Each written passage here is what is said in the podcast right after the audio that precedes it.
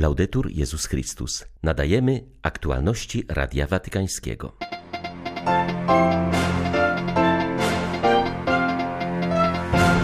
Odważnie realizujmy marzenie o świecie bez głodu, wzywa papież w przesłaniu na Światowe Forum Żywnościowe. Papieska Akademia Życia uhonorowała świeckiego kapelana, który towarzyszy skazanym na karę śmierci. Pogłębianie więzi to temat watykańskiego pawilonu na otwartej dziś światowej wystawie Expo w Dubaju. 1 października witają Państwa Krzysztof Bronk i Łukasz Sośniak. Zapraszamy na serwis informacyjny. Zostawcie za sobą rutynę i fałszywe iluzje. Zregenerujcie ten wstrząśnięty pandemią świat. Z tym apelem papież Franciszek zwrócił się do młodzieży uczestniczącej w Rzymie w Światowym Forum Żywnościowym. Jest ono organizowane przez Organizację Narodów Zjednoczonych do spraw wyżywienia i rolnictwa FAO, a jego celem jest promowanie działań młodzieży na rzecz przemiany obecnych systemów żywnościowych. W przesłaniu skierowanym na ręce dyrektora generalnego FAO Ojciec Święty zachęca młodych, by z odwagą wdrażali w czyn marzenie o świecie bez głodu, w którym nikt nie zostanie pozbawiony środków do godnego życia. Papież przypomina, że obecnie młodzi ludzie na całym świecie wykorzystują swoją kreatywność i energię, aby zająć się strukturalnymi przyczynami trwającego kryzysu żywnościowego, od przedłużających się konfliktów zbrojnych po niszczące skutki zmian klimatycznych. Wskazuje, że darem młodych jest przynoszenie innowacyjnych rozwiązań dla starych problemów i odwaga, by nie dać się skrępować krótkowzrocznemu myśleniu, które opiera się zmianom. Franciszek apeluje do młodych uczestniczących w Światowym Forum Żywnościowym, by byli zdeterminowani i nieustraszeni w realizacji swych celów. Nie bądźcie skąpi w swych marzeniach, dążcie do lepszej przyszłości i zamieniajcie wasze aspiracje w konkretne i znaczące działania, podkreśla papież, zachęcając młodych, by siejąc solidarność, kreatywność i szlachetność serca, zregenerowali wstrząśnięty pandemią świat. Watykańska Fundacja Benedykta XVI ogłosiła tegorocznych laureatów Nagrody Ratzingera. Są nimi niemieccy uczeni profesor Hanna Barbara Gerl-Falkowicz oraz profesor Ludger Schwinhorst-Schenberger. Nagrody wręczy osobiście papież Franciszek 13 listopada w Watykanie, zarówno laureatom tegorocznym, jak i z ubiegłego roku, kiedy to wręczenie nagród zostało odroczone ze względu na pandemię. Profesor Gerl-Falkowicz jest byłym wykładowcą filozofii religii i religioznawstwa na Uniwersytecie Drezdeńskim. Jest znawcą i edytorem dzieł wszystkich Edyty Stein i Romana Guardiniego. Natomiast profesor Schwinhorst Schenberger to teolog biblista na Uniwersytecie Wiedeńskim. Uchodzi za jednego z największych znawców ksiąg mądrościowych, a w szczególności pieśni nad pieśniami. Przypomnijmy, że ubiegłoroczni laureaci Nagrody Ratzingera, którzy również odbiorą ją z rąk papieża w Watykanie, to australijska teolog profesor Tracy Rowland oraz francuski filozof Jean-Luc Marion. Nagrody Ratzingera przyznaje papież na wniosek Komitetu Naukowego, w którego skład wchodzą kardynałowie Amato, Koch, Rawazzi i Ladaria oraz biskup Rudolf Foderholzer, ordynariusz Ratyzbony i przewodniczący Instytutu Papieża Benedykta XVI. Papieska Akademia Życia uhonorowała świeckiego kapelana więźniów przebywających w celach śmierci na Florydzie. Od wielu lat Dale Racinella towarzyszy skazanym na karę śmierci, a także szkoli innych w zakresie tej posługi. Występował również jako świadek przy kilkudziesięciu egzekucjach. Strażnik życia to najwyższe wyróżnienie przyznawane przez papieską akademię. Uważam je za deklarację Kościoła, że życie więźniów oczekujących na wykonanie wyroku śmierci jest wciąż ważne, powiedział amerykański prawnik, odbierając nagrodę. Do połowy lat 80. pracował jako prawnik w bardzo dobrze prosperującej kancelarii. Choć jego kariera rozwijała się znakomicie, uznał, że nie chce spędzić swojego życia jedynie na zarabianiu pieniędzy. Po przeprowadzce do małego miasteczka na Florydzie rozpoczął pracę w stanowym więzieniu, w którym znajdują się cele śmierci. To nie było łatwe doświadczenie, wspomina Recinella. Pierwszym więźniem, do którego mnie przydzielono, był człowiek skazany za mordowanie dziewcząt w wieku mojej córki. Wieloletnie doświadczenie pokazało mu, jak niesprawiedliwa może być kara śmierci, jak nieproporcjonalnie uderza w mniejszości rasowe i w osoby ubogie, które nie mają żadnych szans na odwołanie się od wyroku. Jego badania wskazały, że prawdopodobieństwo egzekucji więźnia jest ponad dziesięciokrotnie większe, gdy jest on czarnoskóry, a ofiara biała, niż gdyby było odwrotnie. Kara śmierci jest potwornością sama w sobie, a w dodatku zdarzają się karygodne błędy i giną niewinni, zauważa Recinella.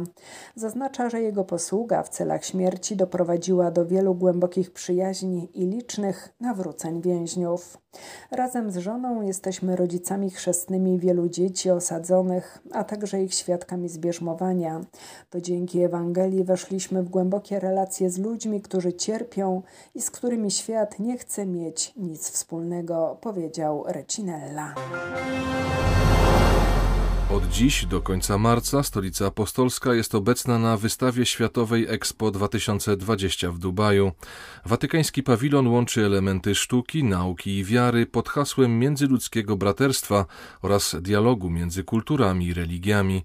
Po raz pierwszy w historii Watykan prezentuje się w kraju Bliskiego Wschodu o większości muzułmańskiej. Symbolami papieskiego pawilonu są dwa historyczne spotkania świętego Franciszka z sułtanem Al-Kamilem, które miało miejsce 800 lat temu, oraz papieża Franciszka z wielkim imamem Al-Taibem w Abu Zabi, które odbyło się w lutym 2019 roku. Tematem przewodnim papieskiego pawilonu jest pogłębianie więzi, co podkreśla potrzebę budowania coraz bardziej solidnych relacji między ludźmi, kulturami i religiami i wpisuje się w ogólny temat tegorocznego Expo, który brzmi Łącząc umysły, tworzymy przyszłość. W skład pawilonu wchodzi reprodukcja fresku Giotta, spotkanie Franciszka z sułtanem oraz egzemplarz deklaracji z Abu Zabi. To wydanie angielsko-arabskie ze wstępem papieża Franciszka oraz emira Dubaju. W watykańskim pawilonie można zobaczyć także inne reprodukcje watykańskich dzieł sztuki, oryginały ważnych rękopisów z Biblioteki Watykańskiej, a nawet mundury Gwardii Szwajcarskiej. Expo to największe wydarzenie gospodarczo-promocyjne na świecie.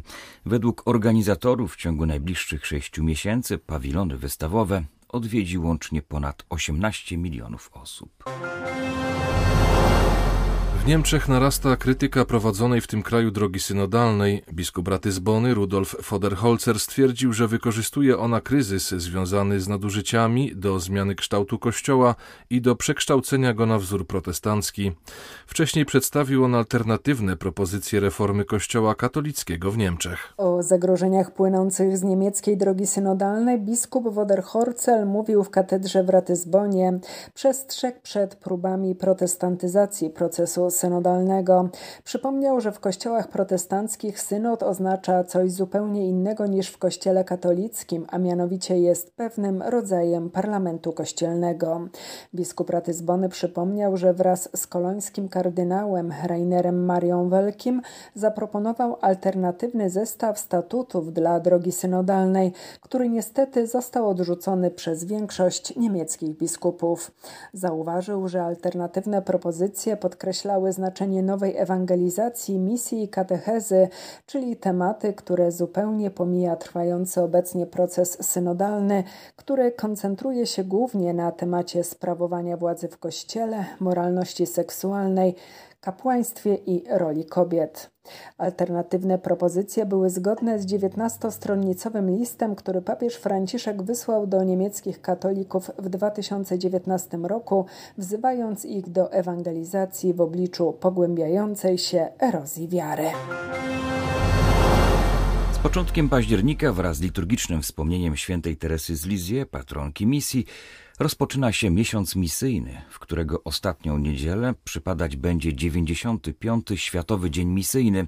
Pomimo pandemii na całym świecie trwają inicjatywy formacyjne, modlitewne i animacyjne przygotowujące jego obchody. Temat tegorocznego dnia ogłoszony przez papieża Franciszka brzmi My nie możemy nie mówić o tym, co widzieliśmy i słyszeliśmy. Ojciec Święty napisał, tak jak apostołowie widzieli, słyszeli i dotykali zbawczej mocy Jezusa, my również możemy codziennie dotykać bolesnego i chwalebnego ciała Chrystusa. Tam możemy znaleźć odwagę, by dzielić się z każdym, kogo spotykamy, pełnią pewności, że Pan jest zawsze po naszej stronie. Świadectwu towarzyszy pamięć. Jak czytamy w papieskim orędziu, każdego roku podczas Światowego Dnia Misyjnego wspominamy z wdzięcznością tych wszystkich, którzy swoim świadectwem życia pomagają nam, abyśmy byli wielkodusznymi i radosnymi apostołami Ewangelii. We Francji dobiega końca dochodzenie niezależnej komisji badającej przypadki wykorzystywania seksualnego w środowisku kościelnym. Została ona powołana w 2018 roku na wniosek episkopatu i konferencji zakonników i zakonnic we Francji. Jednakże sam Kościół nie miał żadnego wpływu na prowadzenie dochodzenia.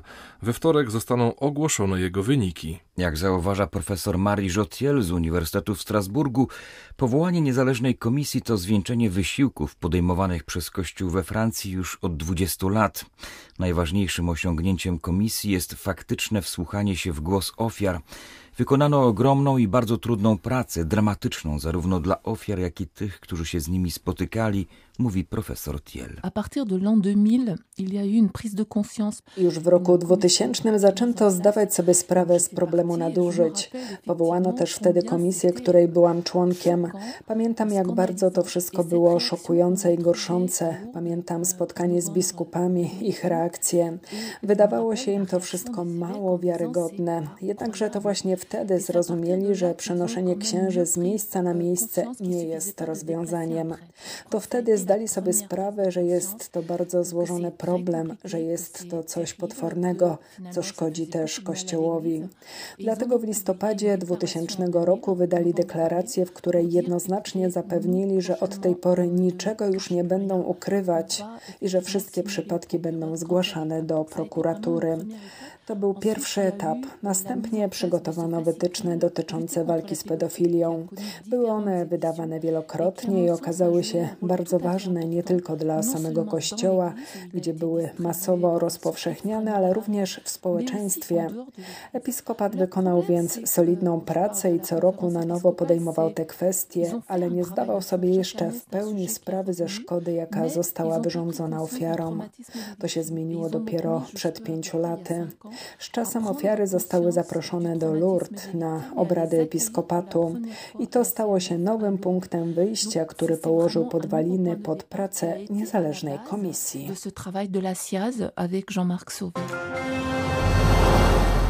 Jednym z głównych owoców Międzynarodowego Kongresu Eucharystycznego w Budapeszcie jest ponowne odkrycie adoracji, uważa gospodarz tego wydarzenia kardynał Peter Erde. Kiedy rozpoczynaliśmy przygotowania do kongresu, wydawało się nam, że adoracja wyszła z mody, a tymczasem okazało się, że to właśnie ludzie młodzi przychodzą na adorację. Ta forma modlitwy jest bardzo bliska ich sercu, przyznaje arcybiskup węgierskiej stolicy. Przypomina, że to samo było widać podczas kongresu. Liczba uczestników adoracji rosła z każdym dniem. Na koniec było ich 15 tysięcy, opowiada kardynał Erde. Podkreśla, że kongres nie był jakąś manifestacją, ale wielką wspólną modlitwą i dzięki temu błogosławieństwem dla całego miasta. Prymas Węgier przebywał w tych dniach w Rzymie i spotkał się z papieżem, który był bardzo zadowolony z udziału w kongresie.